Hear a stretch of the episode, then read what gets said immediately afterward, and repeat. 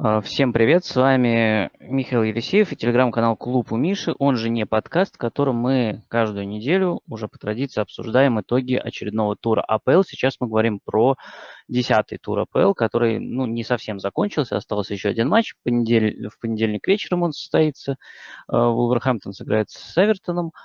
А, а пока обсудим основные события, произошедшие в субботу и воскресенье последние выходные октября, и а, я думаю, что основной э, темой нашего чата и этого подкаста станет, конечно же, игра Тоттенхэма и Манчестер Юнайтед, и ситуация в Тоттенхэме, и ситуация относительно Нуну Шпириту Санту.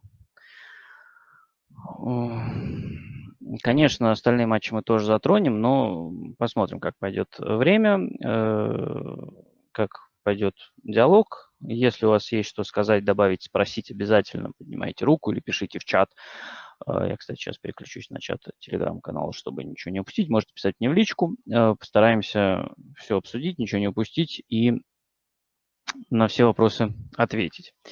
Итак, а, начнем, как я уже сказал, с матча Тоттенхэма и Манчестер Юнайтед. Про саму игру говорить особо ничего не хочется, да и нечего на самом деле, потому что ну, это полнейший кошмар, а, потому что абсолютно ничего интересного не было со стороны Тоттенхэма. Э, перестановки Манчестер Юнайтед э, можно, наверное, обсудить, но мне кажется, это тоже уже сделано достаточно. Есть хороший текст Вадима Лукомского про этот матч, который сделал акценты на, как раз на перестановку Сульшера.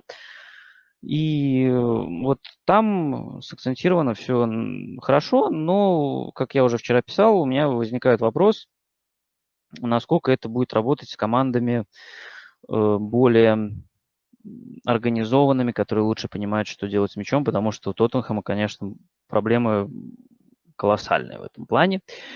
И закончилось все совсем печально. Э, в результате уже на 60, по-моему, пятой минуте, да, когда меняли Лукас Моуру, э, свистел стадион, э, недовольный заменой. И свистел стадион в концовке матча, естественно, недовольный. И, как пишут сегодня, это все повлияло на э, Дэниеля Леви, на руководство клуба, которое было неприятно удивлено такой реакцией. Хотя, ну, учитывая уровень игры, учитывая продолжительность состояния, в котором находится Тоттенхэм, это вполне логично. Естественно, болельщики пытаются, ну, они хотят видеть что-то хорошее, пытаются зацепиться, но никакого позитива нет абсолютно. Э, я далек от мысли, что обязательно должен быть атакующий футбол, Э, красивый, привлекательный, но он может быть, я не раз об этом говорил, не обязательно атакующим, главное, чтобы был качественным. Проблема в том, что здесь ничего качественного нет, команда и допускает у своих ворот много, и создает мало, и контратаки э, не работают. Это то, что было при Мауринio, и, наверное, про это мы тоже еще поговорим. Э, и все логично идет к отставке Нуну. То есть, если, э, я говорил об этом сразу после матча, если объявят об том, что ну, ну, уволен, это меня не удивит. И сегодня уже пошли разговоры об этом. С утра все началось с того, что Нуну дадут еще пару матчей. Это домашний матч с Витесом и выездной с Эвертоном. Э, и в теории это могло бы продлить жизнь Нуну, потому что ну, разница с Витесом все-таки достаточно большая в плане исполнителей. Домашний матч подразумевает то, что игроки снова будут задействованы в достаточном количестве, чтобы этот матч выиграть. Потому что если Тоттенхэм проигрывает э, Витесу, то дома, то, ну, во-первых, это, опять же, очень красноречиво говорит о том, что происходит в команде что-то не то, хотя мы уже видим это на протяжении двух месяцев. Э, и, во-вторых, э, собственно говоря, это практически полностью ставит крест на перспективах Лиги конференции. Не самый э, престижный, конечно, турнир, но если не выходить в нем из группы, то, ну, как-то ну, неловко даже говорить о каких-то амбициях более серьезных. Потому что при всем том, что группа, конечно, попалась неприятная и неудобная, выходить из нее необходимо.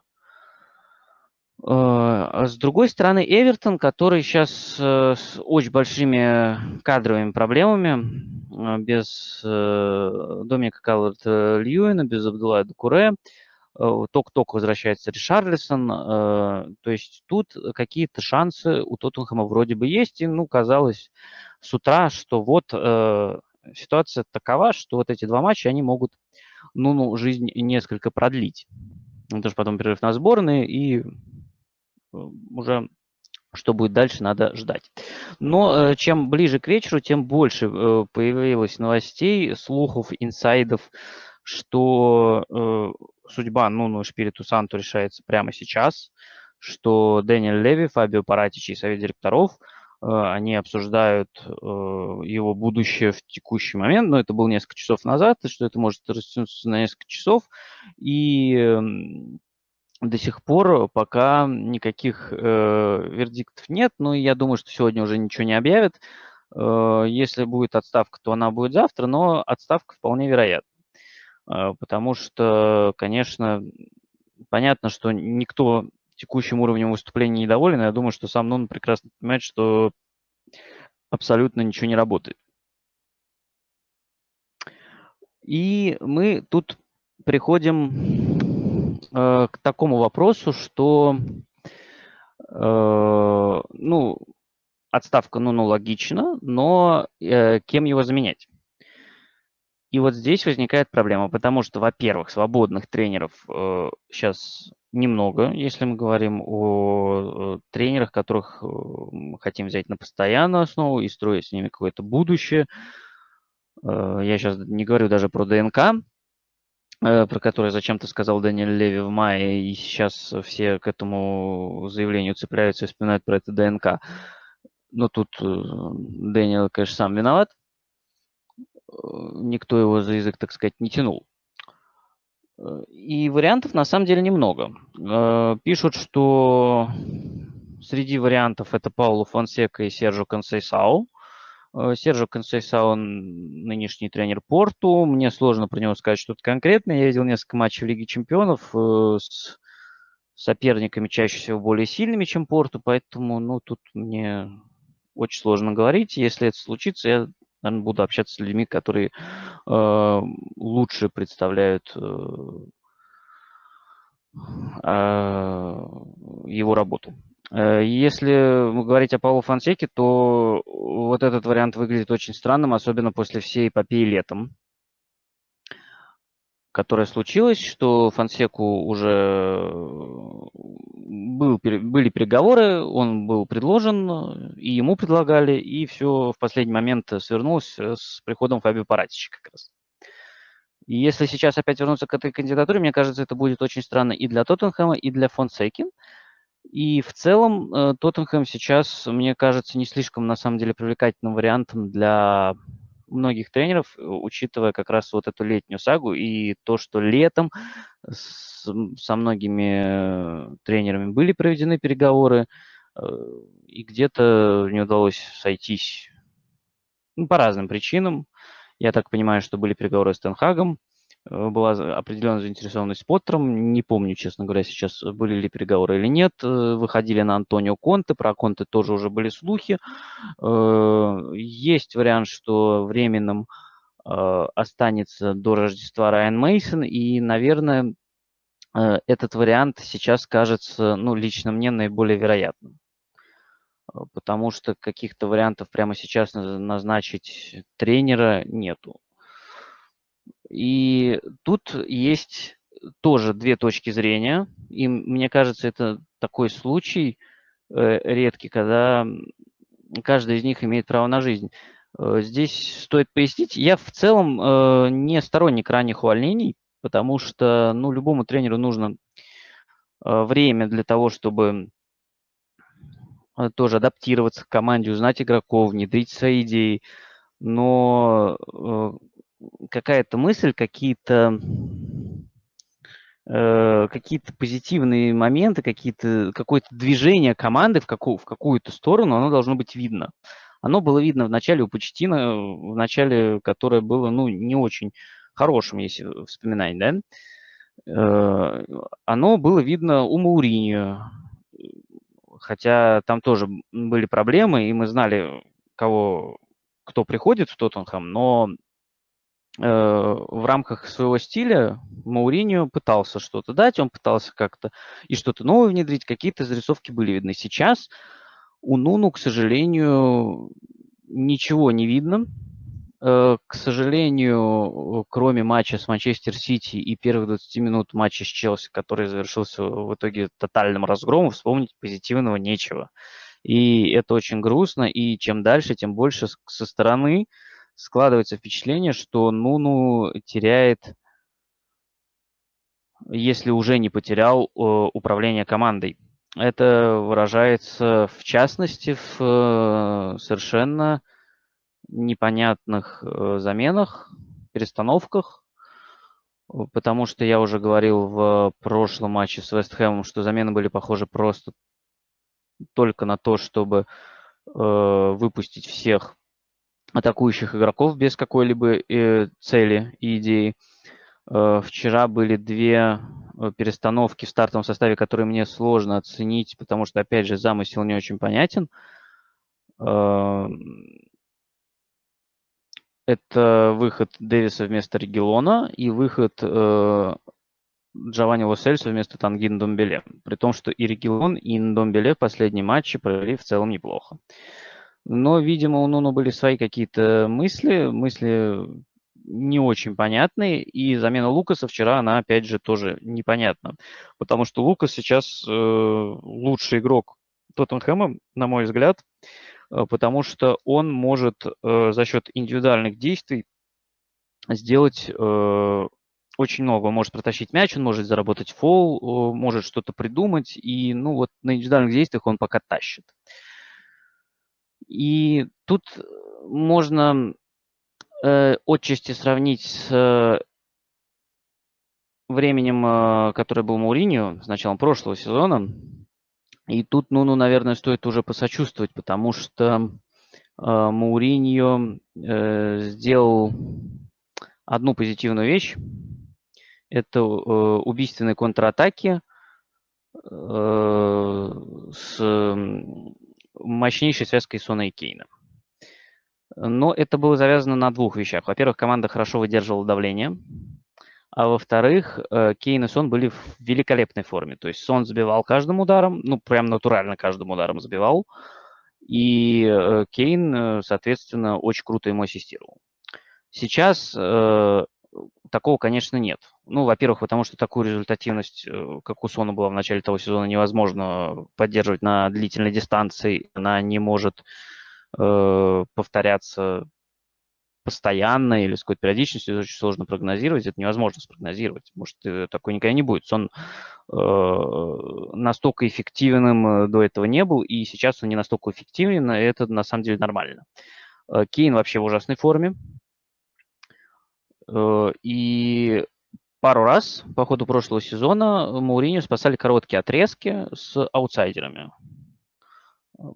Они, это в январе было, когда он получил небольшой э, прирост очков как раз за счет матча с аутсайдерами. И в марте, когда э, уже было понятно, что в команде очень большие проблемы, э, но Мауриню вернул в состав Гаррета Бейла, и Бейл тоже затащил несколько матчей на индивидуальном мастерстве, как раз когда Кейн и Сон немножечко сдали.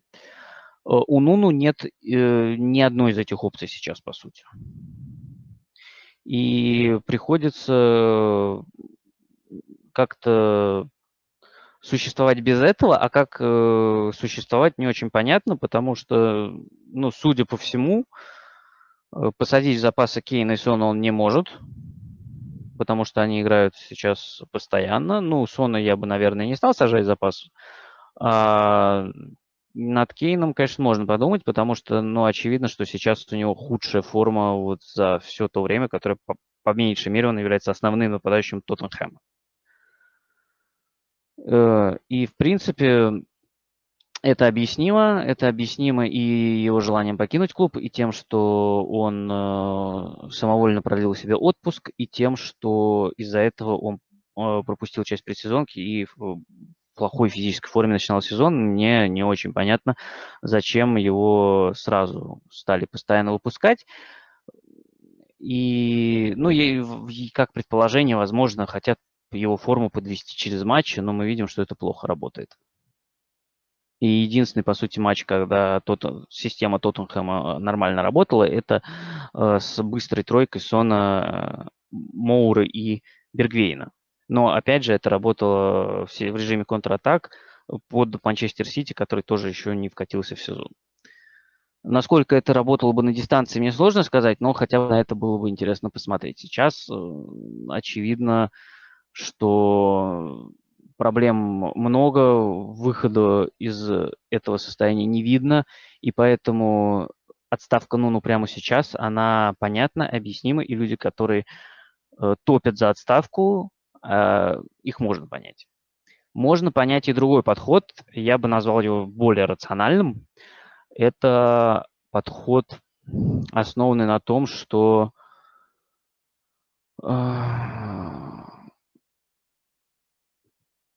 подход основан на том, что перед тем, как кого-то уволить, нужно найти, кого вместо него назначить. И это не менее важный вопрос, и я с этим э, полностью согласен в целом. А в обычной ситуации. И мне кажется, вот именно вот этот момент, он единственный, который сдерживает сейчас от отставки Нуну вот прямо здесь и сейчас потому что, опять же, кандидатов на замену Нуну не так много. И клуб сейчас объективно в непростой ситуации, в которой он сам себя и поставил, на самом деле, э, вот этими всеми летними перипетиями.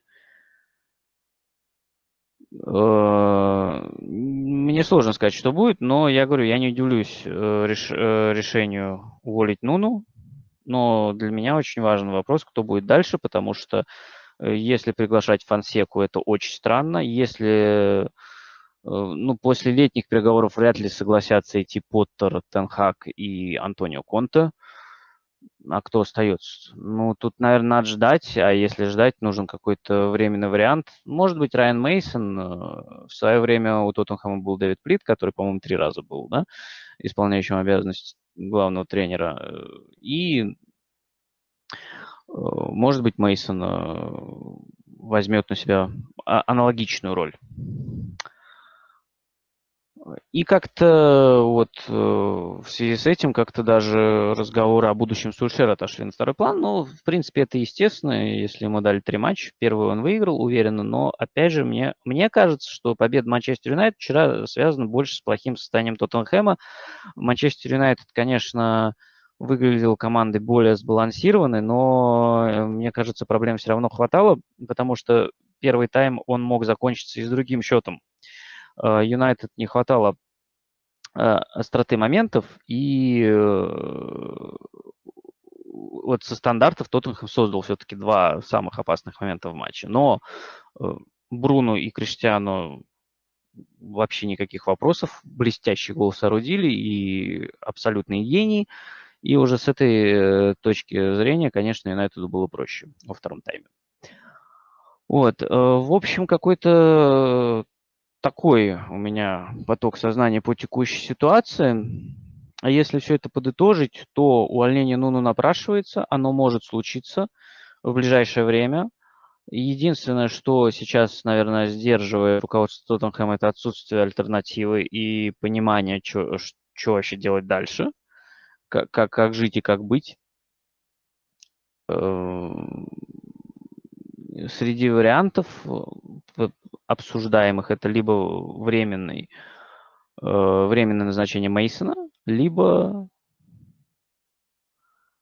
э, варианты с приглашением там Сержо Консейсау, Паулу Фонсеки или там кого-то из тех, кто сейчас на рынке свободных агентов тренерских, кстати, да, об этом мы не поговорили, это Люсиан Фауэр или Эрнесто Вальверде, э, которым, например, связывали тоже команду летом. Э, ну, в общем, как-то так. Если у кого-то есть какие-то вопросы, если есть какие-то замечания, может быть, по поводу игры, может быть, по поводу всей ситуации, то welcome. Вопрос в чате от Э, нашего постоянного участника с ником Фабрицио Романо. Хотя мне бы хотелось от Фабрицио Романа каких-нибудь свежих инсайдов, но их пока нет. А, Миша, не считаешь ли ты, что Тоттенхэм нужно рассмотреть вариант назначения тренера Люсьена Фавра? Да, мне кажется, Фавра можно рассмотреть. Фавр хороший тренер, но в моем восприятии Фавр это как раз хороший антикризисный тренер, который вот может прийти на какую-то э, относительно небольшую дистанцию и поправить э, ситуацию в команде, нормализовать атмосферу и поставить более-менее внятную игру, но строить что-то новое, мне кажется, будет тяжело. Э, так, у нас э, Володя Завьялов. Добро пожаловать. Включай микрофон и так, включаю микрофон, меня слышно. Да, спасибо за приглашение. Да. А, хотел добавить немножко про Люсьена Фавра и своими а, наблюдениями в этой связи все поделиться. По поводу Люсьена Фавра, а, да, я согласен, что он хороший антикризисный менеджер, но, тем не менее, есть в данной связи, ну, как будто бы две проблемы.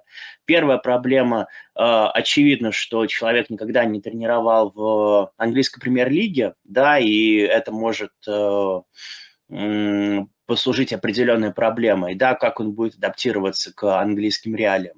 Это, кстати, касается и Фансеки, и Канисау, да.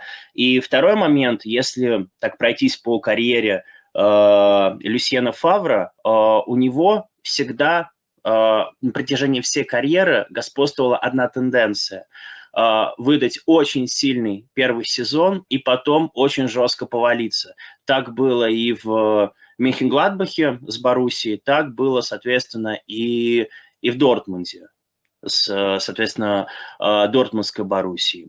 Вот, а теперь, что касается э, увольнения Нуну, я считаю, что увольнение Нуну очень э, сейчас своевременно, действительно. Вот, но, тем не менее, я бы на месте руководства не стал бы торопиться с паническим поиском замены, потому что, э, как известно сейчас, э, на рынке не очень много свободных тренеров, да, э, действительно топовых. И, возможно, возможно, сейчас следует действительно Райна Мейсона оставить на какое-то время для того, чтобы поиски нового коуча были менее паническими и более, скажем так, такими более, более грамотными, более осмысленными, что ли.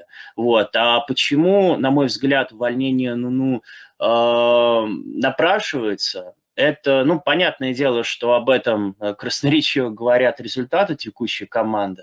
Вот. Но не нужно забывать, что э, если, если верить СМИ, да, если верить многочисленным инсайдам, сейчас в раздевалке не очень хорошая атмосфера, да, э, наверное, многие читали, что э, игроки команды не очень довольны вообще тренерскими методами, ну-ну, вот, и в данной связи даже даже если сейчас не найдется, условно говоря, какой-то топ-тренер, да, если не нарисуется условно Антонио Конта, который волшебным образом согласится возглавить команду э, при текущих на текущих условиях, да, если условно говоря, останется Райан Мейсон, да, как в прошлый раз, да, если он станет таким временщиком, то, на мой взгляд, все равно это поможет дать команде необходимую встряску. Даже не то, что э, встряску, скорее разрядку, потому что микроклимат в команде, да, микроклимат в раздевалке, это тоже,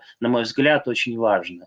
И даже дело не в том, что мы меняем ну, ну на условного Мейсона, да, э, человеку, у которого как бы всего не несколько месяцев э, опыта и не самого удачного, если говорить о результатах прошлогодних. Но, тем не менее, э, на мой нескромный взгляд, разрядка такая действительно нужна. Нужна встряска, нужна разрядка. Вот, и я считаю, что Мейсон способен в краткосрочной перспективе эту разрядку дать, позволить команде просто раскрепоститься на какой-то момент и попробовать поиграть в свой футбол, а там уже э, посмотреть по обстоятельствам. Э, я согласен. Я согласен по поводу того, что в краткосрочной перспективе Мейсон может э, действительно дать э, вот эту разрядку, и что эта разрядка необходима. Очень на это похоже. Большое спасибо за мнение. Спасибо. И за такую э, небольшую характеристику Фавра тоже немножечко помогает составить более полную картину, мне кажется, для слушателей. Кстати, насчет атмосферы я полностью тоже согласен. И меня очень сильно вообще удивляет, что, ну, я тоже писал об этом в телеграм-канале, на мой взгляд, э, с Мауринью команда пришла в низшую точку где-то вот э, в феврале, и на какое-то время удалось это все замаскировать. Там потом случился и вот право в Загребе, и вот это вот все. И одна из причин же, по которой Мауринью убрали, это как раз э, раскол раздевалки. И вот, ну, на мой взгляд, Мейсон смог ситуацию немного подправить, и я не ожидал, конечно, что с Нуну команда, ну, так быстро вернется в, к такому э, печальному состоянию и к такому проблемному состоянию, и что, ну, в раздевалке тоже, возможно, э, не все будет здорово. И это, ну, тоже, да, одна из причин подумать. И сейчас прошло 10 игр, и, ну, я сходу не вспомню, но мне кажется, если его уберут э, либо сейчас, либо после матча с Эвертоном, это на, наверное, самую быструю отставку в новой истории тянет. Потому что Сантини, по-моему, 13 матчей отработал, и Рамос, по-моему, чуть тоже. Хотя вот может быть Рамос еще. Но Рамос, э, у Рамоса была еще все-таки концовка там э, еще до этого он работал в сезоне, а Сантини, который, ну, совсем ничего проработал, он продержался чуть подольше. Вот. Э, так, в чате есть сообщение. Человек с ником Сиджит, извините, неправильно прочитал. Среди доступных вариантов нет сильного тренера на долгосрочную перспективу, поэтому нужно найти хорошего временщика на этот сезон и ждать возможности взять топовых спецов. Среди временщиков лучший вариант это Хау, человек с опытом игры в УПЛ и опытом тащить проблемные команды атакующие. Ну, я не очень понимаю, с чего ты взял, что Хау это временщик, и он пойдет на временную работу. Э, по Хау есть у меня некоторые опасения, потому что он был хорош в системе Борнута, полностью его клуба. И э, помнится, смотрел я один из э, выпусков на ютубе Вадима Лукомского, который э, хорошо очень э, разбирал Эдди Хау и э, говорил, что у него прям особая любовь к английским игрокам, и, возможно, с этим связана не совсем понятная трансферная стратегия Бормута, который выкидывал по несколько десятков миллионов на молодых английских игроков не очень качественных. Хотя вот Саланки сейчас э, разрывает чемпионшип, а, э, кстати, тренирует Бормут, по-моему, Скотт Паркер. Так что, кстати, странно, что никто не вспоминает старину Скотти. Так, что у нас еще есть в чате? А, почему не попробовать выпускать Санчеса в, паре с Ромеро вместо Дайра при всей любви к нему? А, мне кажется, что этот вопрос мы частично уже разбирали, но если коротко, то Дайер, очевидно, основной левый центральный защитник, который, ну, при том, что он правша, он э, наиболее уверенно чувствует себя на позиции левого центрального защитника. Ромеро пока выходит только на позиции правого центрального защитника и похоже ему, ну, это его наиболее комфортная позиция. Санчес тоже, он играл несколько раз э, левее и получалось не очень хорошо. Он, если вспоминать Джордана, то, мне кажется, это, очевидно, сейчас четвертый вариант среди центральных э, защитников. Может ли клуб временно назначить тренером великого Ледли Кинга? Ну, теоретически, я думаю, конечно, может. Но Э, практически, э, не знаю, он входил в тренерский штаб Мауриньо. Я не знаю, честно говоря, какая у него лицензия и есть ли у него тренерская лицензия. Плюс его летом вернули обратно на должность посла. Ну и такие перестановки, мне кажется, как-то будут странно выглядеть. Так, э, что насчет Гатуза? Ну, спасибо, не надо. Я не очень э, не очень позитивно на это смотрю, потому что, ну, если как временный вариант, ну, не знаю, мне не очень понятно, понятен смысл такого назначения, потому что, опять же, вопрос, куда команда хочет движ- двигаться и чего достигать, и вектор направления вообще какой. Э, Гатуза сейчас, ну, мне непонятно для чего, и опять же, э, с Гатуза важно понимать, что опять же, была летняя история, э, когда э, был, было определенное движение со стороны Паратича, но э, не срослось. Плюс, ну, очевидно, что Дженара не очень любит фаны. Ну, изначально, заочно, да, и там не очень приятное воспоминание из противостояния с Миланом, но и в целом, да. А, так, опять Фабрицио Романо. Не опять основа, конечно. Миш, как ты думаешь, влияние Мендеша опасно для клуба? Не кажется ли, что Мауриньо, Гаттузо, ну, на Концесау, Дуэрти – это чистейшее опасное влияние Жоржа? Я не думаю, что это влияние прям Жоржа, потому что, а что оно опасное, и, э, потому что ну, понятно, что он очень влиятельный человек, что он суперагент, и это все понятно, но как бы он предлагает варианты, это же клуб решает в итоге, что с этими вариантами делать. Дуэрти не казался таким уж ужасным вариантом на момент покупки. И его покупали достаточно дешево. Никто не ожидал, что это окажется провалом. Он, э, надо не забывать, предложил Венисиуса достаточно хорошего дешевого бэкапа для аренды. Э, тут э, я бы не стал все намешивать в одну кучу.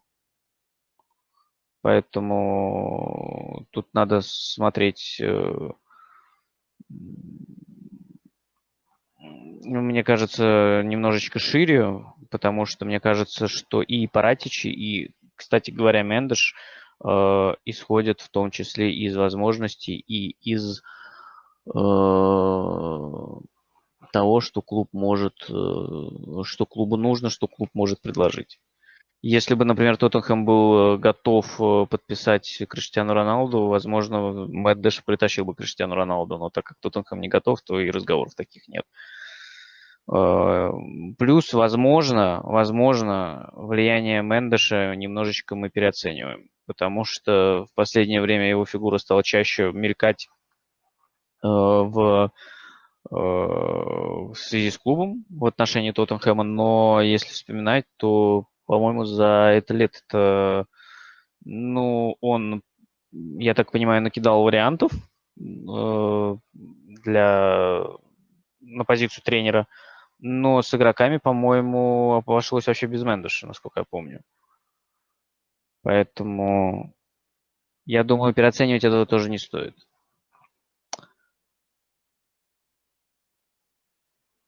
Так.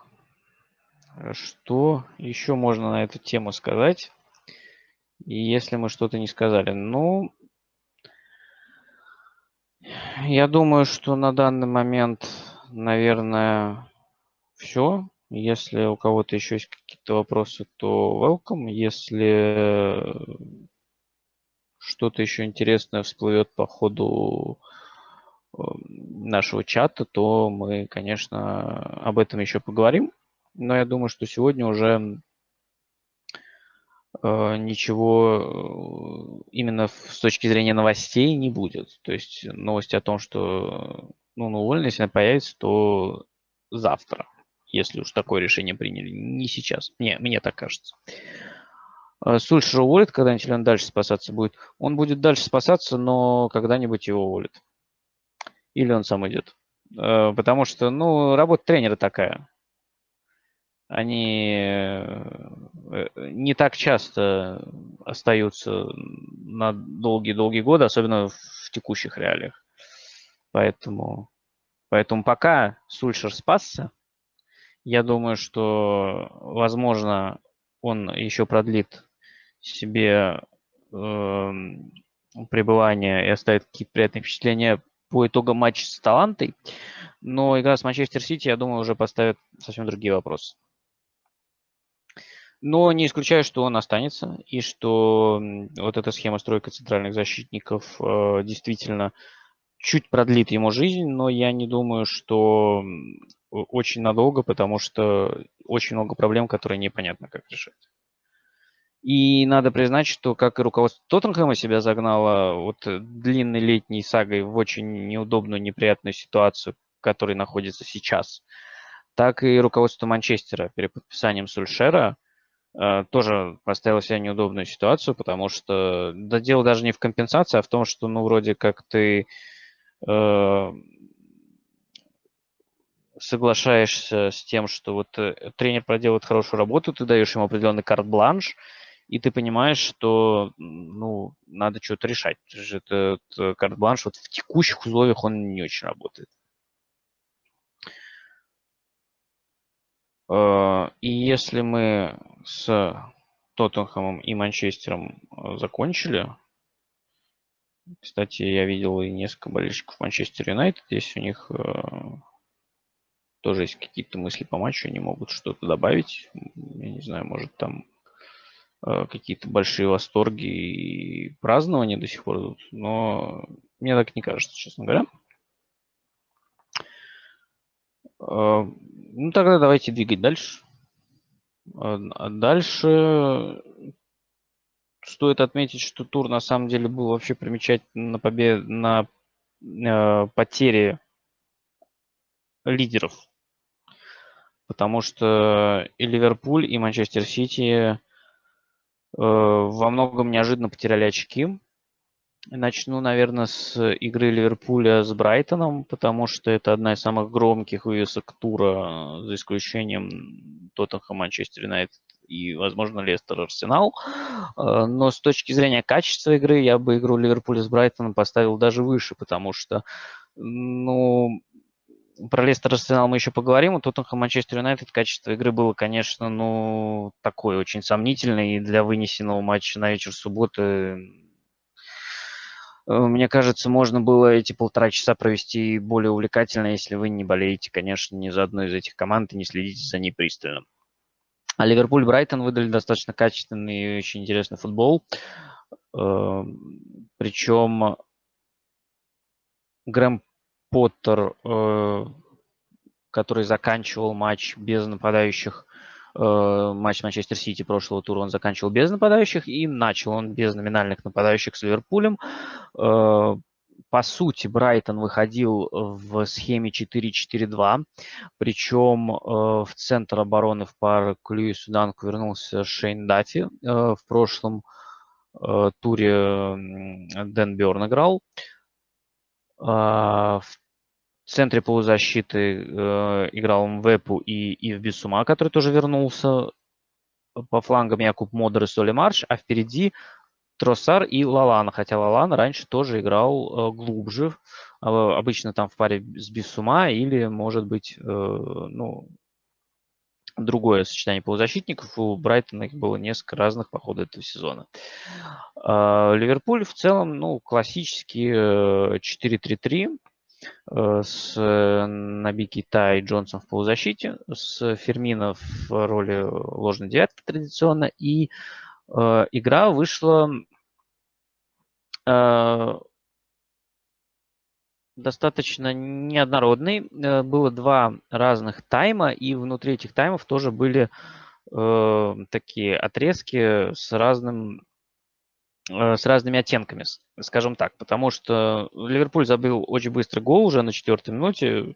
Э, Хендерсон отличным ударом счет открыл, но перед этим э, Брайтон, э, у Брайтона был очень хороший момент. Соли Марч э, выходил э, один на один практически с Алисом, но под острым углом. Э, Леандр Тросар э, там хорошей передачей за спину защитников вывел его на хорошую позицию. И в целом Брайтон этот прием использовал часто и несколько раз получалось его использовать. А, выводить э, как раз, э, использовать высокую линию обороны Ливерпуля и передачами за спину выводить на э, пространство Соли Марчи, например, который ну, достаточно быстрый игрок. Но в целом в первом тайме Ливерпуль выглядел, конечно, мощнее. Ливерпуль наказывал Брайтон на свободном пространстве. И при этом у Брайтона, ну, тоже были моменты, чтобы как-то ответить, потому что перед э, вторым голом и в Бессума, например, попал в штангу, но э, сразу после этого был убойный момент у Фермина, и потом, собственно, забил Садио Мане, а потом еще был отмененный гол Мане, когда он накрыл прессингом Санчеса, и мяч попал ему в руку. И вот э, в этот момент, и об этом говорил Грэм Поттер после матча конференции, счет мог быть 3-0 вполне, потому что Ливерпуль э, давил очень мощно, Ливерпуль накрывал прессингом, Ливерпуль э, использовал свободные зоны э, при прессинге Брайтона, и могло быть 3-0, но тут в конце тайма шикарный гол забил Энок Мвепу, новичок Брайтона, и он вообще выдал очень мощный матч. Они с Троссаром, на мой взгляд, лучшие игроки Брайтона, которые создавали весь креатив впереди. А вот во втором тайме уже Брайтон был лучше, и опять же в какой-то момент отменили гол Ливерпуля, но э, отменили гол Брайтона уже в концовке при счете 2-2. Э, тоже очень хороший гол из-за небольшого офсайда. Но офсайд, тем не менее, был в обоих ситуациях. Поэтому и Юрген Клоп сам э, признал, что вторым таймом он недоволен, что body language, ну, язык тела ему не понравился, и э, что, ну, единственный способ играть хорошо с Брайтоном это владеть мячом и использовать пространство, которое э, они оставляют. И во втором тайме у них этого не получалось, и второй тайм не очень хороший был для Ливерпуля, но тут надо отдать должное Брайтону, потому что и второй тайм с Манчестер Сити команда Поттера провела очень сильно. И то же самое мы видим сейчас с Ливерпулем. Ну, то есть команда в состоянии тягаться с э, ведущими коллективами Англии, и ничейный счет, мне кажется, по общей цельной картине он э, отражает происходящее на поле и достаточно справедлив, потому что был отрезок с э, достаточно серьезным доминированием Ливерпуля, и был отрезок, когда ну, очень прилично смотрелся Брайтон. Другое дело, что, конечно, если бы Ливерпуль увеличил преимущество вот на этом стартовом отрезке, все могло бы э, сложиться иначе, но ведь если бы Брайтон открыл счет, тоже бы все могло сложиться иначе, ведь правда? Поэтому тут я думаю, что э, такое немного двоякое положение дел. Э, ну и, конечно, бросалось в глаза сразу, я думаю, это было достаточно очевидно, что по сравнению с матчем с Манчестер Сити, Брайтон э, прессинговал не так интенсивно и не так высоко встречал э, Ливерпуль. Я думаю, здесь может быть несколько причин. Собственно, возвращение Шейна Даффи – это как раз олицетворение этой этого стиля игры, потому что ну, с ним высоко прессинговать тяжелее. Он э, такой более медленный игрок, чем тот же Дэн Берн, который ну, по габаритам, например, не сильно ему уступает. Э, но и я думаю, что мог быть еще еще две причины могло быть у Грэма Поттера отказаться от этой идеи, потому что при всей э, симпатичности матча с э, Манчестер Сити. Манчестер Сити как раз на, с помощью быстрых атак и наказывал Брайтон. А, и атакующая тройка Ливерпуля, она выглядит еще более страшной, еще более мощной на пространстве, чем а, атакующая группа Манчестер Сити. И, возможно, вот по этим как раз двум причинам э, Поттер решил э, вернуться к э, сыграть более, скажем так, осторожно. Вот, хотя второй тайм Брайтон провел интенсивнее и активнее, но в основном, мне кажется, это касалось действий с мячом. Они стали лучше контролировать мяч. И особенно как раз, опять же, хорошо сработали замены. Э, это вышел Алексис Макалистер вместо его без ума, э, Паскаль Гросс э, и Тарик Лэмпти. Тарик Лэмпти вообще уже вышел в качестве даже правого атакующего, ну, правого вингера, по сути. Он прям впереди оставался и терроризировал Робертсона. Очень интересно выбрать противостояние. В какой-то момент стало даже тревожным, потому что он присел на газон из-за травмы, но мы знаем, что он недавно как раз у него была тяжелая травма. Вот, и не хотелось бы, чтобы он снова летал. Честно говоря, не читал, что с ним в итоге, э, насколько там все серьезно. Надеюсь, что все нормально. Вот. Это что касается Ливерпуля с Брайтоном. Вот такой вышел неожи... ну, в какой-то степени неожиданный, потому что, мне кажется, в текущем состоянии Ливерпуля сложно было ожидать, что они потеряют очки на Энфилде с кем-то, ну, кроме, условно, Манчестер Сити или Челси. Но вот Брайтон оказался достаточно хорош. А, теперь, собственно, о самом Манчестер Сити, у которого получилось э, весьма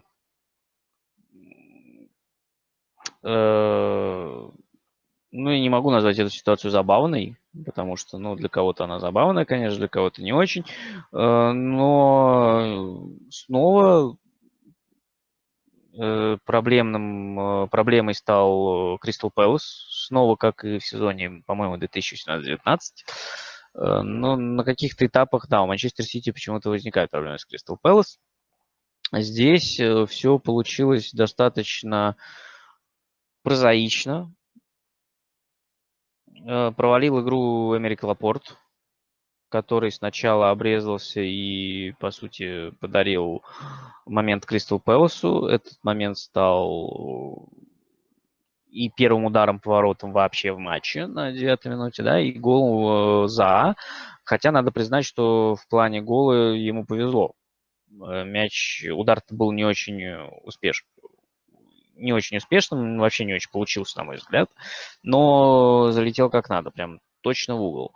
А в концовке тайма э, за фол последней надежды Лапорта еще удалили. Э, между всем этим э, Ман-Сити пытался что-то придумать в атаке, но получалось очень тяжело. Первый удар они нанесли уже, по-моему, после 15 минуты поворотом Кристал Пэлас. В самом начале матча Кристал Пэлас старался ну, местами держать мяч, э, брать небольшие передышки э, за счет контроля и не совсем прижимался к своим воротам. Конечно, чем дальше, тем больше это происходило, тем более, что никакой контр-игры Кристал Пэлас предложить э, долгое время не мог.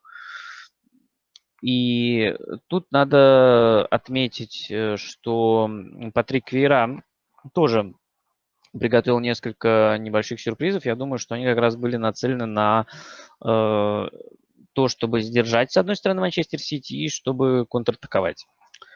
Э, заключалось это в том, что играл Кристал э, Пэлас, по сути, по схеме 4-2-3-1. Но вместо Луки Миовича вышел Шейку Куэте. Галлахер по-прежнему располагался достаточно высоко, иногда даже на одной линии с Уилфредом За, который занял место Бентеки. Если в первых матчах э, Кристиан Бентеки стабильно был э, центральным нападающим, то сейчас э, был Уилфред За. Слева играл Отсон Эдуар, а справа э, Джордан Аю. Я связываю с тем, что нужна была, с одной стороны, э, тройка нападения, которая сможет э, э, э, в случае чего убежать вперед, с другой стороны будет отрабатывать. Ну и, конечно, в расчете на индивидуальные качества ЗА, который может убежать, обыграть, заработать фул, пенальти, красную карточку, что в итоге-то и случилось, да. И Эдуар, который, ну, достаточно габаритный, может побороться. А, уже в меньшинстве в начале второго тайма у Сити э, был хороший отрезок, когда удавалось находить э, э, пространство между линиями у Кристал Пэлас, его стало возникать больше. В первом тайме Пэлас играл чуть компактнее, несмотря на то, что в какой-то момент казалось, что уже стало совсем прижиматься. Но Манчестер Сити из этого выжить ничего не мог особенно. А вот во втором тайме, конечно, где-то, наверное, ну, по ощущениям, вот с начала второго тайма, где-то минуты до 60-й, Э, у Мансити были возможности, чтобы э, создать чуть больше остроты, но не получилось, не хватило где-то последнего действия, и, ну, в концовке, мне кажется, Сити уже не хватило. Кристал Пэлас стал чаще убегать в контратаке и, собственно, забил второй гол. Я думаю, что это, ну, в любом случае, даже в равных составах, это плохой матч для Гвардиолы и для Манчестер Сити. Ну, удаление, оно сделало задачу еще более сложной. И у Манчестер Сити, ну вот даже за тот тайм, который они играли в равных составах, ни одного явного углевого момента, ну и в целом у них за матч ни одного явного углевого момента. И то есть очень мало остроты создано. Там было несколько неприятных ударов из штрафной, но из, из штрафной, вернее, да. Но ничего такого убойного и опасного, как вот у Кристал Пэлас, не было. И это, конечно, проблема. Но я думаю, что Гвардиола э, решит. Понятно, что на игру с Манчестер Юнайтед не будет Америка Лапорт, но будет Джон Стоун. Скорее всего, получит шанс э, завоевать, отвоевать себе место в основном составе. А, Кристал Пэлас можно поздравить. Как бы я не относился к Патрику Вера как к игроку, Э, надо признать, что он строит очень интересную и достаточно крепкую команду, с которой очень неприятно всем играть. Я первые 9 туров обращал внимание, что команда играет либо э, со счетом 3-0, либо в ничью. И вот эта серия прервалась внезапно на Манчестер Сити. Прервалась она э, победой Кристал Пэлас со счетом 2-0. Я даже в какой-то момент подумал, а вдруг они сейчас третий забьют и вообще будет э, продолжение этой серии совершенно неожиданное. Так, пока прервусь, посмотрю, есть ли какие-нибудь вопросы. Вопросов пока не вижу. Вот. Вопросов не вижу, так что предлагаю двигаться дальше. Дальше у нас Лестер Арсенал. Лестер Арсенал тоже очень э, неоднозначный, неоднородный матч, э, который я разделил на два э, отрезка. Это стартовый отрезок, в котором очень мощный и очень доминирующим был Арсенал.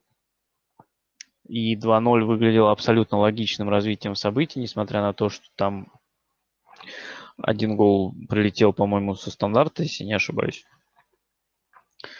Э, кстати, Лестер, по-моему, не первый раз уже пропускает со стандарта, но не стал бы говорить, что это прямо уязвимая какая-то зона. И второй гол тоже, ну, следствие хорошей атаки. И в целом вот первые 20 минут Арсенал доминировал прям достаточно сильно. И в прошлые разы мы тоже об этом говорили. Арсенал сейчас при Микеле Артете немного стабилизировался, э, стал похож на команду более э, понятную, но э, при том, что у Арсенала есть моменты с очень э, мощным доминированием, есть моменты, когда Арсенал игру не контролирует вообще. И вот здесь, мне кажется, что Арсенал игру контролировал ну, большую часть первого тайма, потому что после второго гола Арсенал откатился в средний блок и не позволял Лестеру ничего, кроме контроля мяча. Но вот э, сначала началось все с фолов в районе ш, э, штрафной площади и закончилось э, тем, что э, в концовке тайма два сумасшедших сейва подряд сделал Аарон Рэмсдейл, в частности, после добивания Джонни Эванса, который просто уже, казалось, в упор бил, но там Рэмсдейл просто красавчик, он занял вообще максимально возможную площадь, э, максимально сократил угол обстрела и не позволил Эвансу ничего сделать.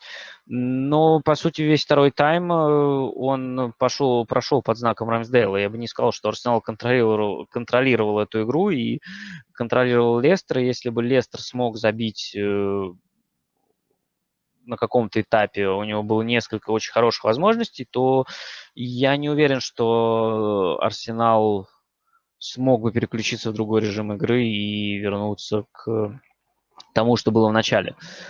Эм, и в прошлых матчах Арсенала мы тоже видели такое, когда команда, ну, она теряет контроль даже на небольшой промежуток времени, как это было, например, в игре с Кристал Пэласом, это может закончиться достаточно плачевно.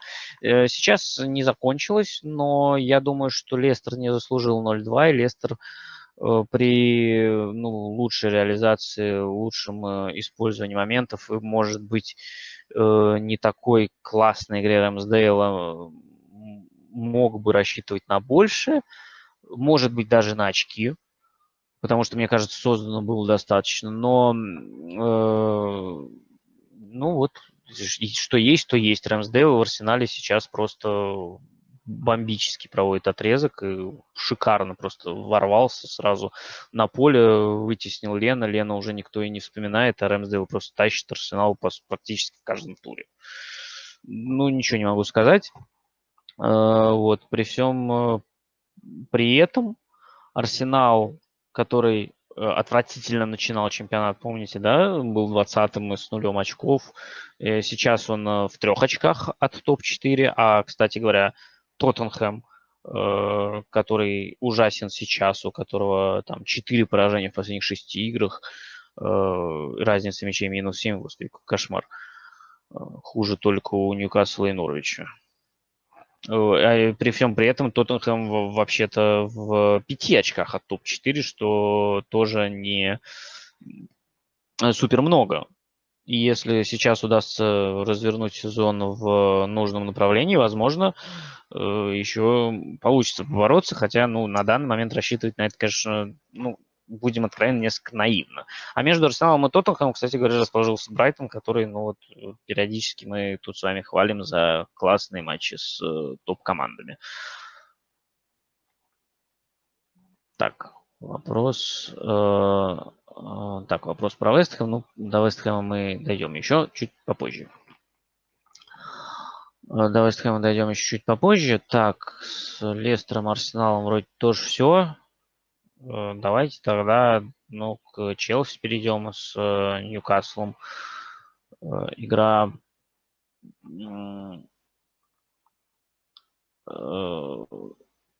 ну, достаточно односторонняя, не такая простая для Челси. Несмотря на итоговый счет, который в целом все же закономерен но Ньюкасл с уходом Стива Брюса, он превратился прям в классический э, автобус. И э, от этого даже пострадали больше всего, мне кажется, Джо Уиллок и Мигель Альмирон, которые при Брюсе играли стабильно. Э, но сейчас, мне кажется, Ньюкасл пытается стать командой в первую очередь более надежной, более э, под руководством Грэма Джонса, конечно, да, пытаются стать более надежной, более э, хотя бы минимизировать э, что-то у своих ворот и припарковать такой автобус, который хотя бы сложно взломать, чего, конечно, при Стиве Брюсе не было. Там так, такие были качели в обе стороны, которые для Ньюкасла чаще всего э, грозили ну, негативным исходом просто в силу того, что команда слабее, чем конкурент.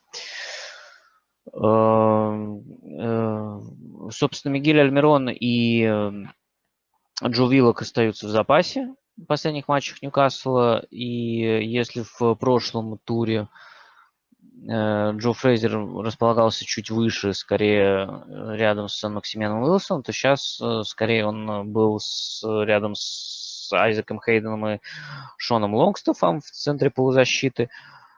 И, ну, конечно, одна из проблем Ньюкасла то, что никакой контратакующей игры против Челси не получалось, но у Челси очень продолжительное э, время были большие проблемы с тем, чтобы что-то придумать, потому что вот, например, ну, если взять статистику первого тайма, там 7 ударов, из них 4 из-за штрафной, при этом Тут еще нельзя не отметить, что Хакиму Зиешу в этом матче чудовищно просто не повезло. Он забил потрясающий гол, его не засчитали из офсайда. Он пробил, э, рикошет, вроде бы повезло, там вратарь уже завалился другой угол, но штанга, и у него был стопроцентный момент, когда он просто там с линии э, ворот э, мяч неудачно попал ему в ногу и улетел куда-то в небеса.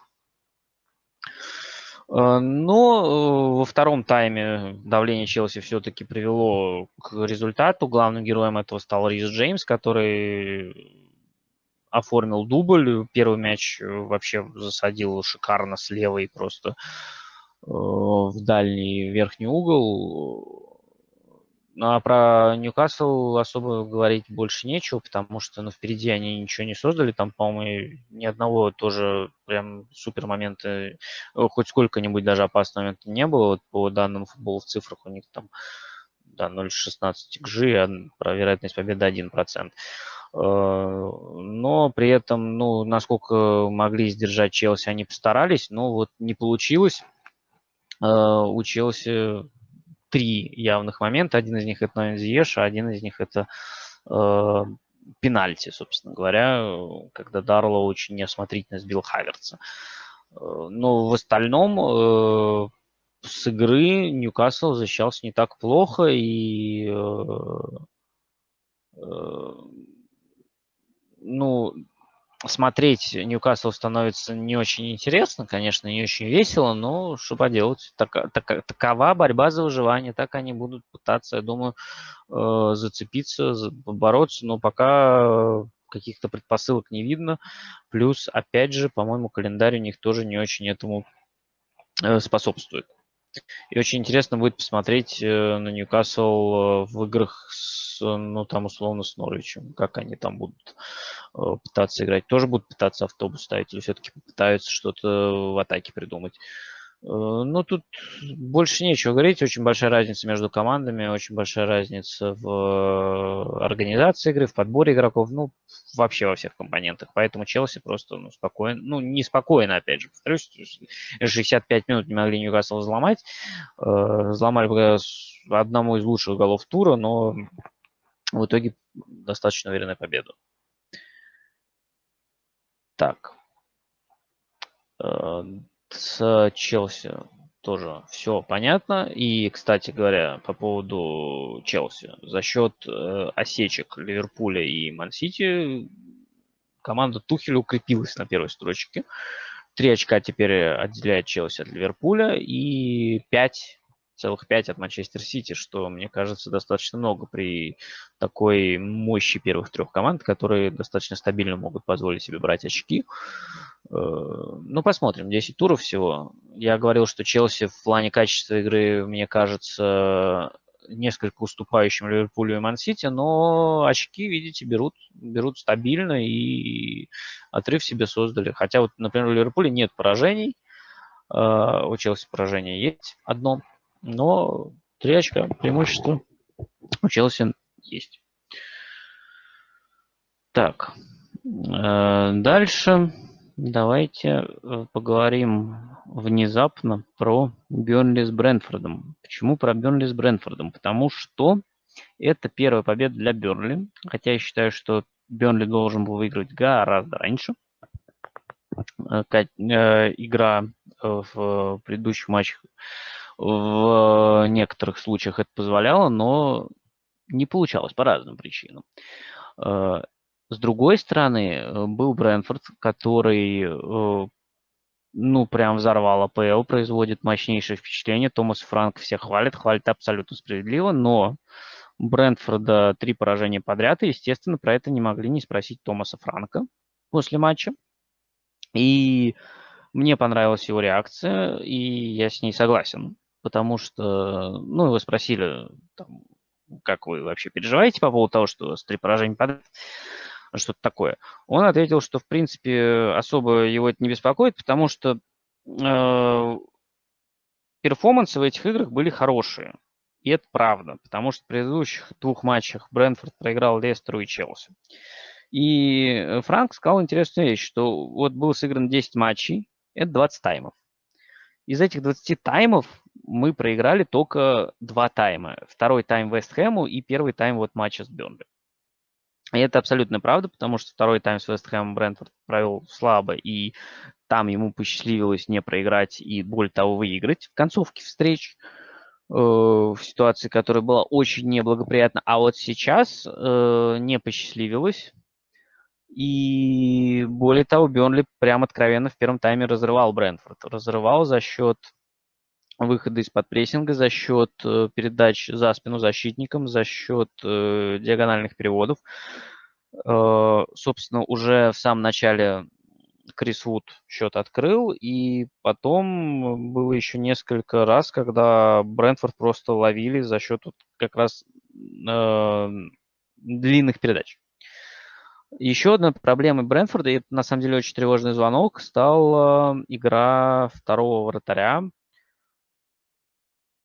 потому что, как вы знаете, Давид Рай получил травму, и, и выбыл, по-моему, на 4 или на, на 4-5 месяцев где-то, точно пока неизвестно. То есть сейчас придется э, учиться жить без него. Его заменил Альваро Фернандес, и выглядел Альваро Фернандес очень уверенно, прям максимально. Он ошибался на выходах, неуверенно действовал ногами, не вовремя выходил, и, ну, то есть там э, прям э, на фоне Рай, на контрасте с Рай, который прямо и выручал, и классно действовал ногами, выглядело все это достаточно тревожно есть шанс, что это первый матч, нервы, желание себя показать, но если так продолжится, то Брэнфорд может много очков потерять. Э, другой интересный момент, что у Брэнфорда же очень классные стандарты, мы часто об этом говорили, и, и не только стандарты, но и ауты. Но против Бернли это очень тяжело использовать, потому что, ну, просто потому что это Бернли. Команда очень мощная и тоже хорошо играющий на стандартах. Э, что касается самого Бернли, то тут уже, так как прошлый тур нас научил, что при тех же 4-4-2 и том же подборе игроков может быть совершенно разное расположение, э, в этот раз э, Шон Дайч ничем не удивил. В паре с Вудом вышел Максвелл Корне. Корне снова забил, даже два. Один, правда, из офсайда. Совершенно тоже... Ну, то есть изначально на повторе мне не показалось, что Э, его отмененный гол, он из офсайда, что там был офсайд, но там графику провели, показали, да, офсайд был. Э, ну и, соответственно, остальные все, остальная полузащита достаточно стандартна. И плюс э, вернулся в состав Бен Ми, который, ну, традиционно составил пару с Джеймсом Тарковски. Последний матч Бен Ми отсутствовал, вместо него играл э, Нейт Коллинз.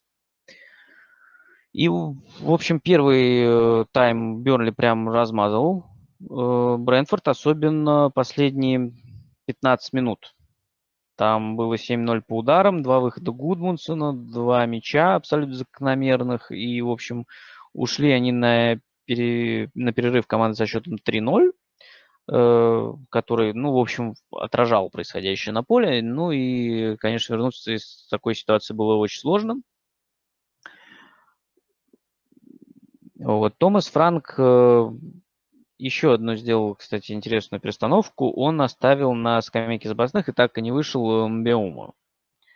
Э, не знаю, мне сложно сказать, с чем это связано. Ну вот вместо него вышел Форс. С другой стороны, Франк после прошлого матча отмечал, что у него есть много игроков, которые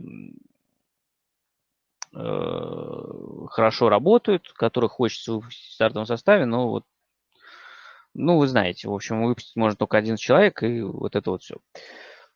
Еще самое забавное, что в этом матче было два сразу выноса с линии ворот, причем э, и, игрок, и Бернли выносил с линии ворот, причем это было при счете 1-0 еще, когда Брэнфорд, вот, наверное, единственный в первом тайме мог, имел, когда даже могло стать 1-1, несмотря на космический перевес Бернли. Э, Бен Ми как раз вынес мяч с линии ворот. А э, после этого уже там от более крупного счета спас Нёргур.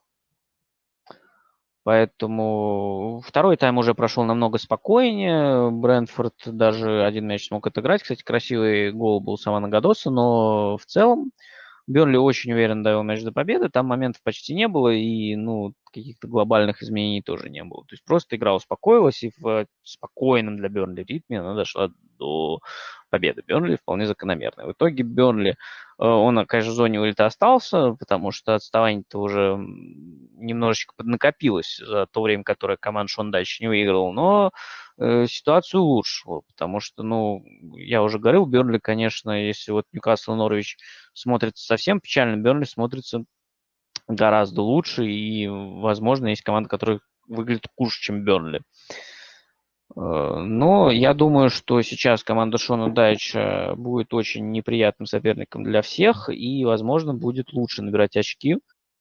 Э,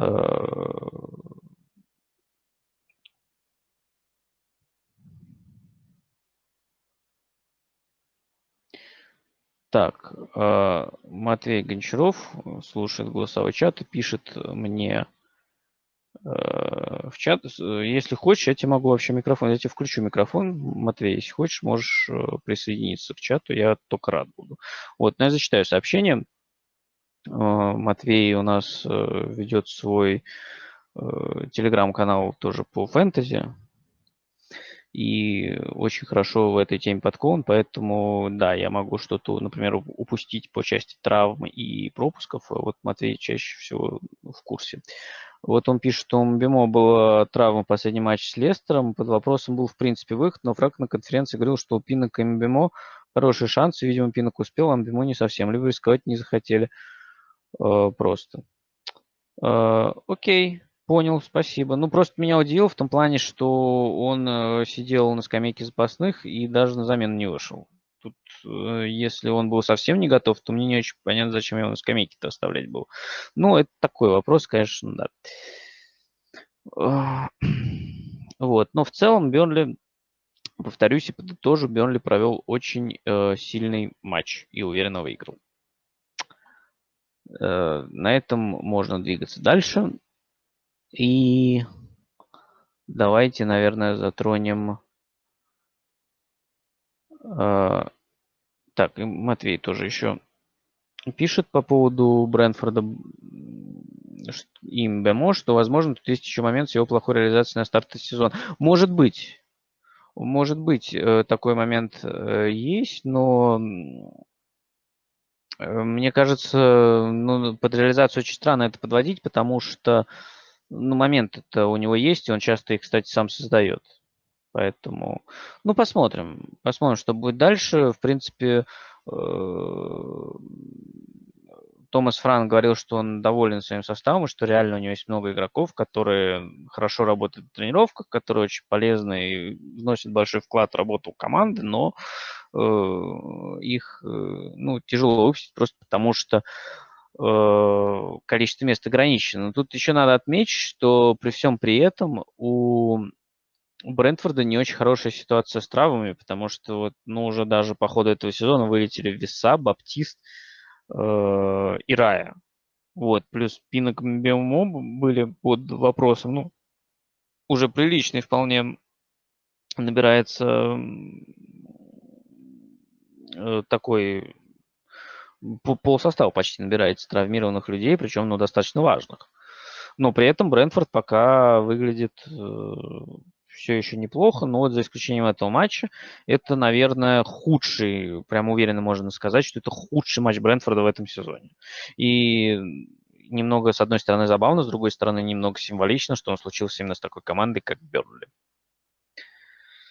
Так, что тут у нас? Э, дальше, дальше у нас идет. Э, давайте поговорим про.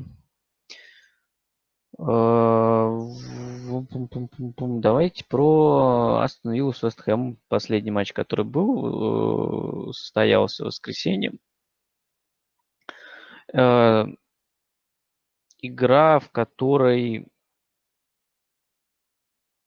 Дин Смит в очередной раз пустился на поиски лучшей жизни. Пустился, кстати, не от хорошей жизни, потому что, с одной стороны, я так понимаю, был травмирован Дэнни Инкс, а с другой стороны, э, если не ошибаюсь, ковид у Дугласа Луиса. В результате Астон Вилла, ну, как мне предполагал после матча с Арсеналом, она отошла от схемы стройки центральных защитников. Я думаю, что это отход случился в любом случае, но здесь он немножечко упростил э, выбор Дину Смиту, как бы парадоксально это не звучало, ему не пришлось размещать одновременно на поле Уоткинса и Ингла. Он мог э, разместить Бейли и Буэндию без проблем, что он и сделал. Э, что удивительно больше всего, что при отказе от тройки центральных защитников неожиданно в запасе оказались не Кортни Хос, например, а Тайрон Минкс, основной э, центральный защитник Астон Виллы, и Аксель Туанзеби, который тоже в тройке часто играл. Э, пара центральных защитников, соответственно, была Кортни Хос и Эзри Конза. Э, соответственно, опорником был Марвелус Накамба, по краям от него играли Магин и Рэмзи, и на флангах нападения Леон Бейли, Эмилиано Буэнди и впереди Воткинс. Э, Вестхэм вполне стандартный, привычный состав. Э, Цоуфл по-прежнему лечится, вместо него играет Бен Джонсон, и, собственно, Джонсон как раз и забил шикарный, шикарный мяч. И надо признать, что Вестхэм, э, с одной стороны, он выглядел командой более цельной,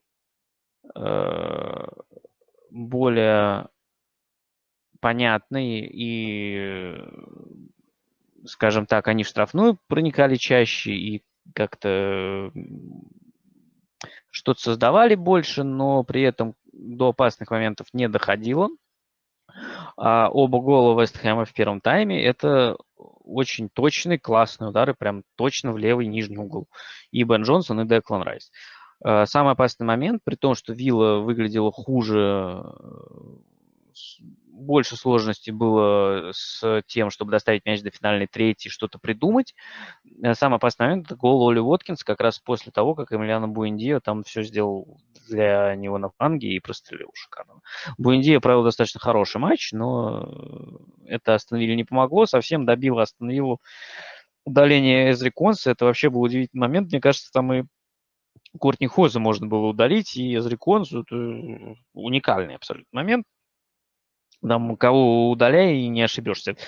Э, ну, удалили Эзриконсу за фул последней надежды. Кстати, оба удаления, ну, за лишение явной возможности забить гол, если, да, быть э, точным э, в формулировках. И оба удаления в этом туре как раз вот именно за этот фол, который решал явной возможности забить гол. Это и Эзри Конза, остановивший Джаред Боуна, и собственно, Эмерик Лапорт, остановивший Уилфреда за, за это же получил красную карточку. Э, после этого шансов у Астон стало совсем немного. Но э, вот был удар Оли Уоткинса в прикладину, и если бы тут повезло чуть больше, это, по сути, был единственный момент Астон который, ну, вот, мог ей позволить сравнять счет. Если бы в этот момент Астон забила, я думаю, что эм, я думаю, что нич... ну, это позволило бы ей сыграть в более комфортной э, манере, откатиться назад и защищаться. Э, а так пришлось раскрываться, и, конечно, Вестхэм на контратаках там уже в концовке совсем порвал. Тут э, никаких вопросов. 4-1, уверенная победа. И на самом деле, при всей моей любви к Дину Смиту и вот э, том, что я его хвалил на определенном этапе за приход на тройку центральных защитников, э, Астон в последних турах выглядит, ну, прям печально. Потому что, ну, вот четыре поражения подряд, и, ну, наверное, все поражения, кроме вот матча с Вулверхэмптоном, где совершенно сумасшедший камбэк произошел в последние 15 минут, Э, если вы помните. Ну, то есть вот они проиграли Тоттенхэму по делу, Арсенал их вообще уничтожал в первом тайме. Вестхэм, ну, тоже был лучше в целом э, на протяжении всего матча и до удаления, и после удаления. Да, Вестхэм, опять повторюсь, э, с реализацией все у них было в порядке, потому что такие удары, я не думаю, что еще скоро мы увидим от Бена Джонсона и Деклан Райс такие голы. Но в целом Вестхэм выглядел лучше, интереснее, осознаннее. А, Матвей Гончаров снова пишет э, по этому матчу. Минк совсем не нравится мне по этому сезону, много ошибается. Я немного даже ждал, посадить ли его Смит в один момент в итоге или нет. Ну, мы видим, что посадил.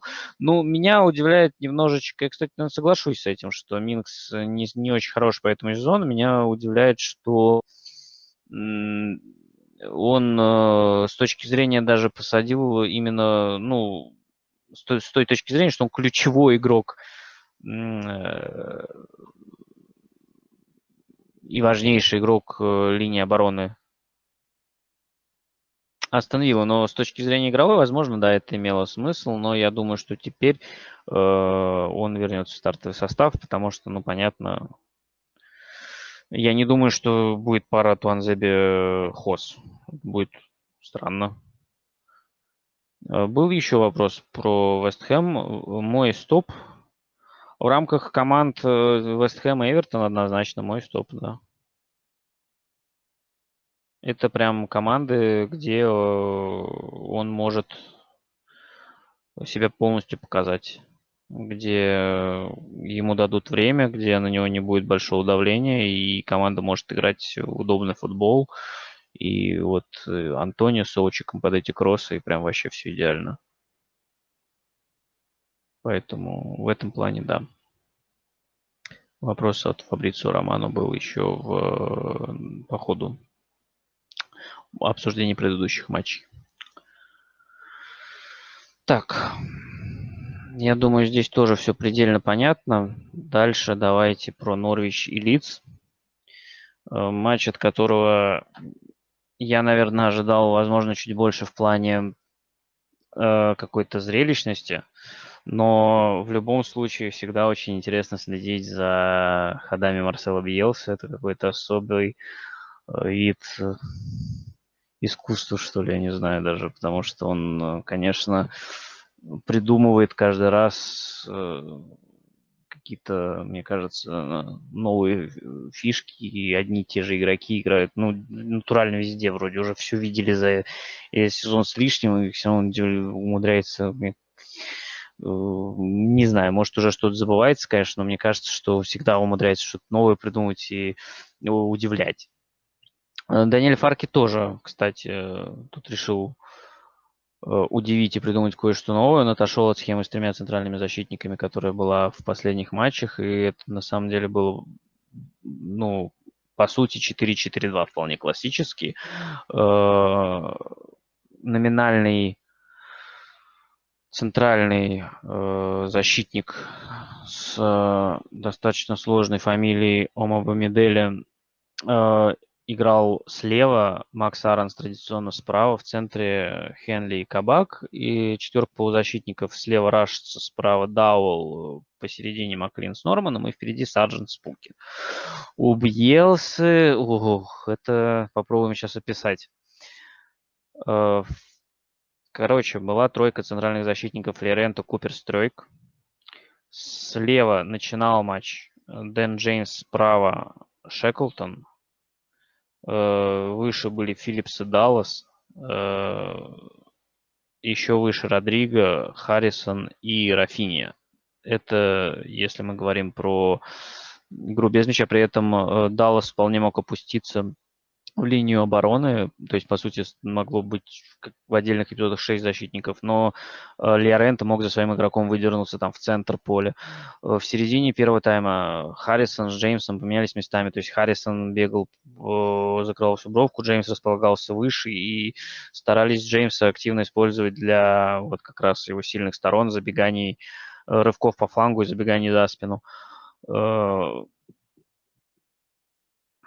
целом, при этом, на мой взгляд, э, какого-то перевеса игрового у лица не было, при всем, при том, что очень интересно было смотреть за всеми этими перестановками. Э, при этом это обе команды, которые прям обожают просто лупить издали. Карта ударов у них просто такая, отовсюду э, бьют вообще отовсюду. То есть вроде 27 ударов, ну, приличный показатель. При этом 16 из них больше половины из-за штрафной.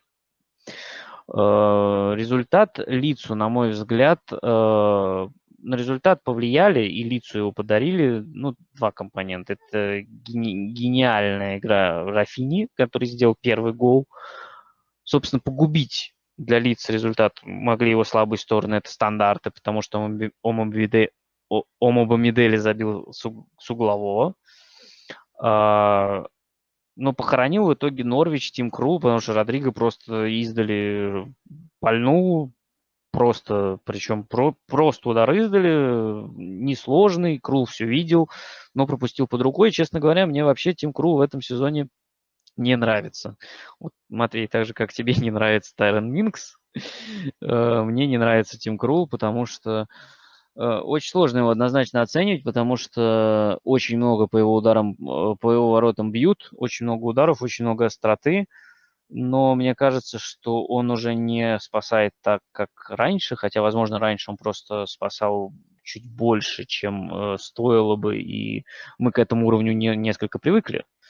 И, возможно, оценивать поэтому тоже не совсем правильно, но какие-то косяки у него проскакивают, мне кажется, уже все чаще и чаще – и, ну, не спасает, и сегодня, мне кажется, его игра прям стоила двух очков Норвичу, хотя матч был более-менее, на мой взгляд, повторюсь, равный, ничего прям э, супер э, яркого, супер опасного лиц, на мой взгляд, не создал.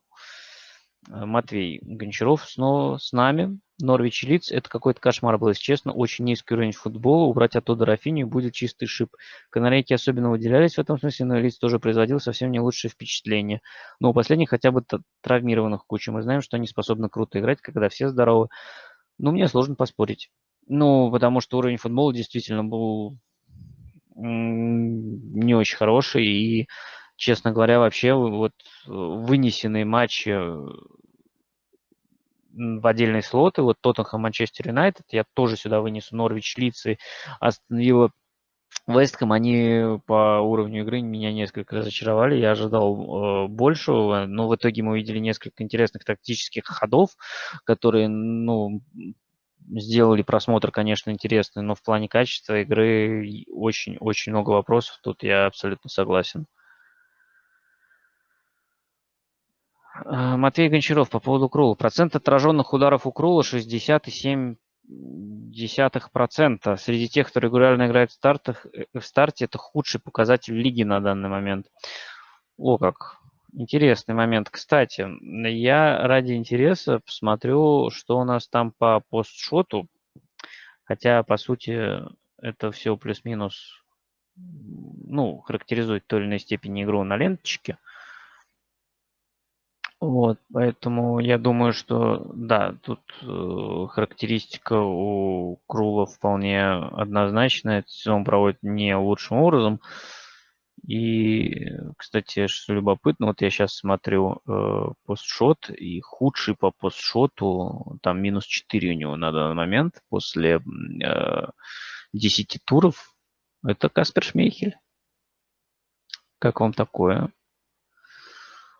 А у Тим Крула, ну, минус единичка. У него очень, э, у него самый высокий процент, э, собственно, по, по, по шоту, ну, который он получает по своим воротам, там с отрывом просто. 20 пост, постшота XG по воротам Тима Крула прилетело. Но это без учета сегодняшнего матча. Кстати, я думаю, что сегодняшний матч его чуть скинет еще вниз. Как раз из-за этого косяка.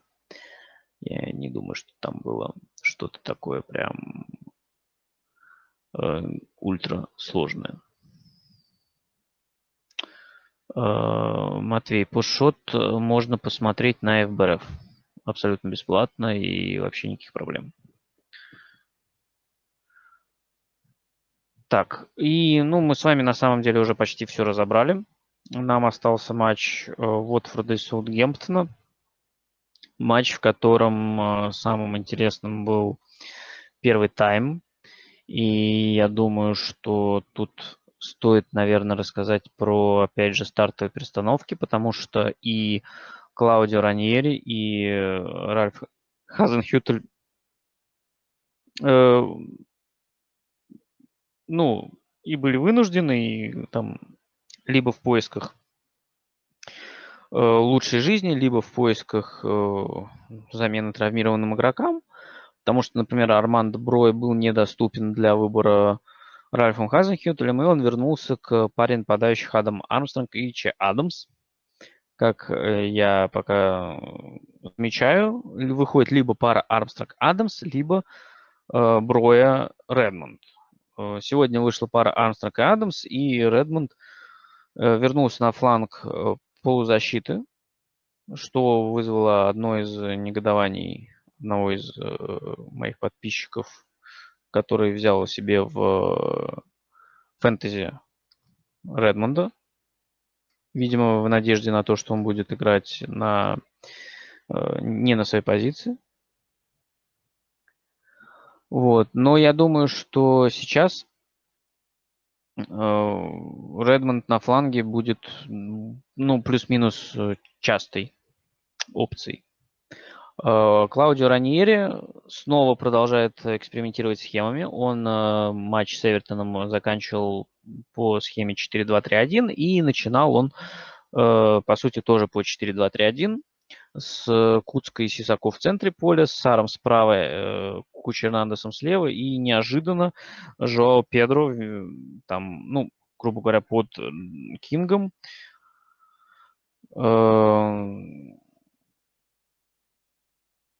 у Саутгемптона классический 4-4-2. Тут э, ничего нового.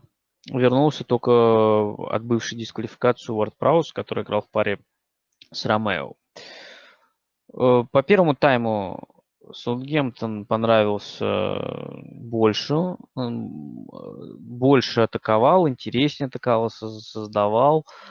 Эм, когда объявили стартовые составы, возникло некоторое опасение за левый фланг Саутгемптона, потому что Кайлу Уокеру Питерсу предстояло играть против Исмаила Сара, а здесь э, у меня были опасения с точки зрения, что Уокер Питерс может просто проиграть э, из-за разницы в габаритах.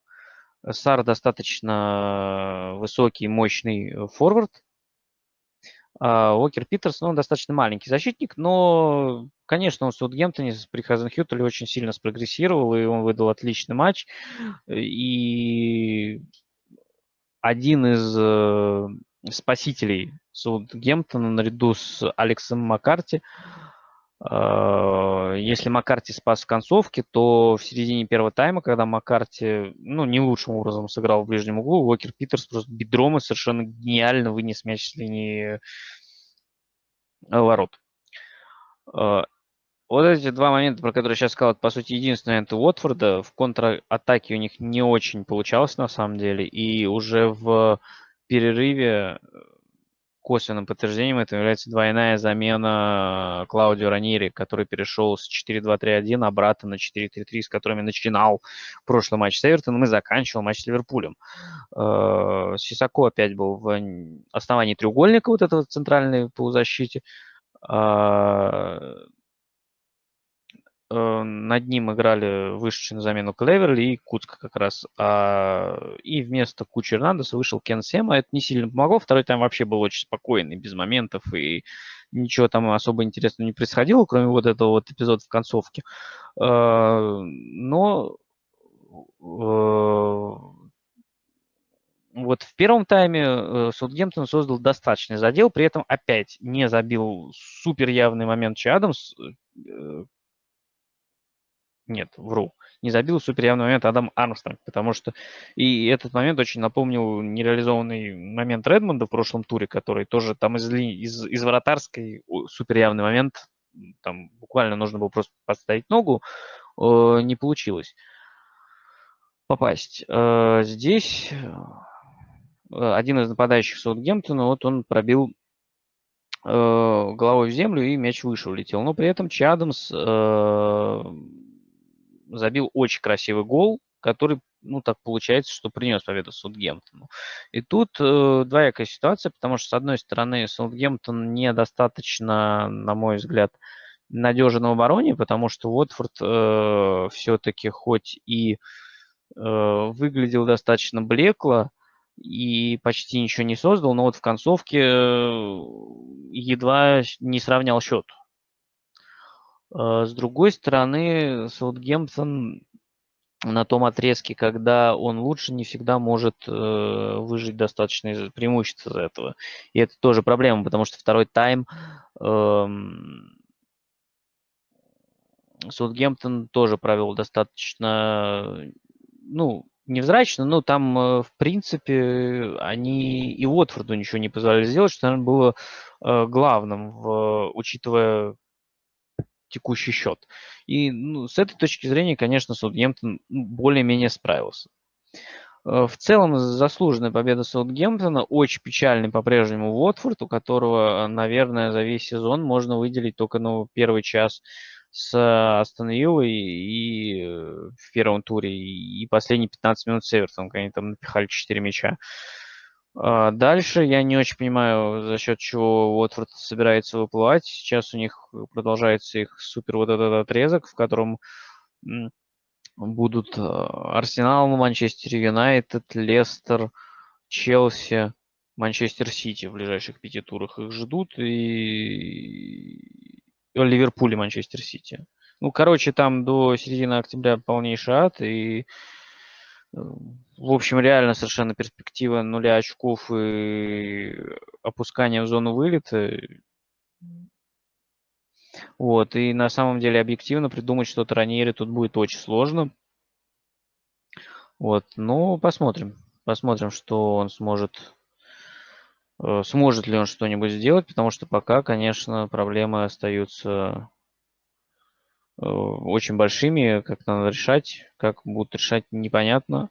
Вот Саутгемптон мне, в принципе, продолжает нравиться, но, опять же, не хватает какой-то стабильности, постоянства, что ли, потому что вот, ну, первый тайм команда Хазенхютля провела отлично, Э, здорово там создавала моменты с определенной периодичностью, в целом достаточно хорошо прессинговала эффективно, а во втором, ну вот, едва не упустил победу в самой концовке.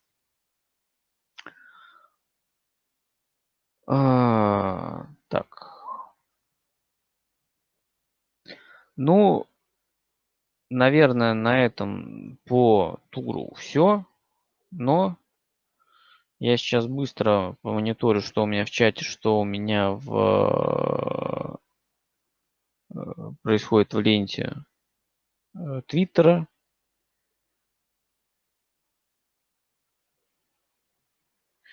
А происходит вот что.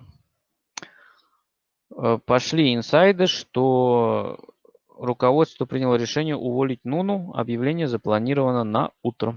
Так что сразу несколько, я так понимаю, инсайдеров и источников сообщают, поэтому ждем завтра э, такой своеобразной новостной бомбы. Я предположу, что, наверное, э, сейчас пока постоянной замены не будет.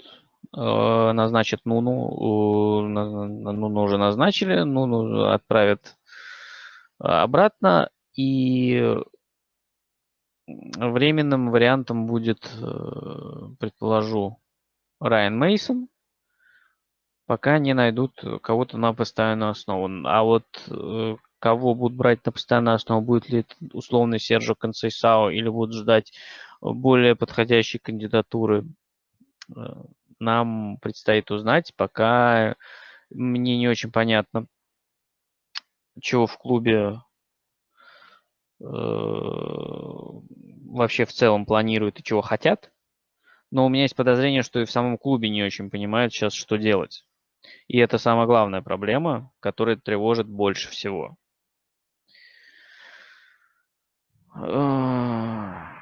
Так. Ну, на этом, наверное, давайте будем потихоньку прощаться. А, вот в чате пишут про Конте Тенхага. Ну, давайте честно, я думаю, что э, после, опять же, летних переговоров ни Конте, ни Тенхаг в Тоттенхэм не пойдут. Э, Тенхаг совершенно точно не пойдет э, сейчас, потому что у него совершенно сумасшедший, потрясающий Аякс, который э, даже считается одним из претендентов на Лигу чемпионов.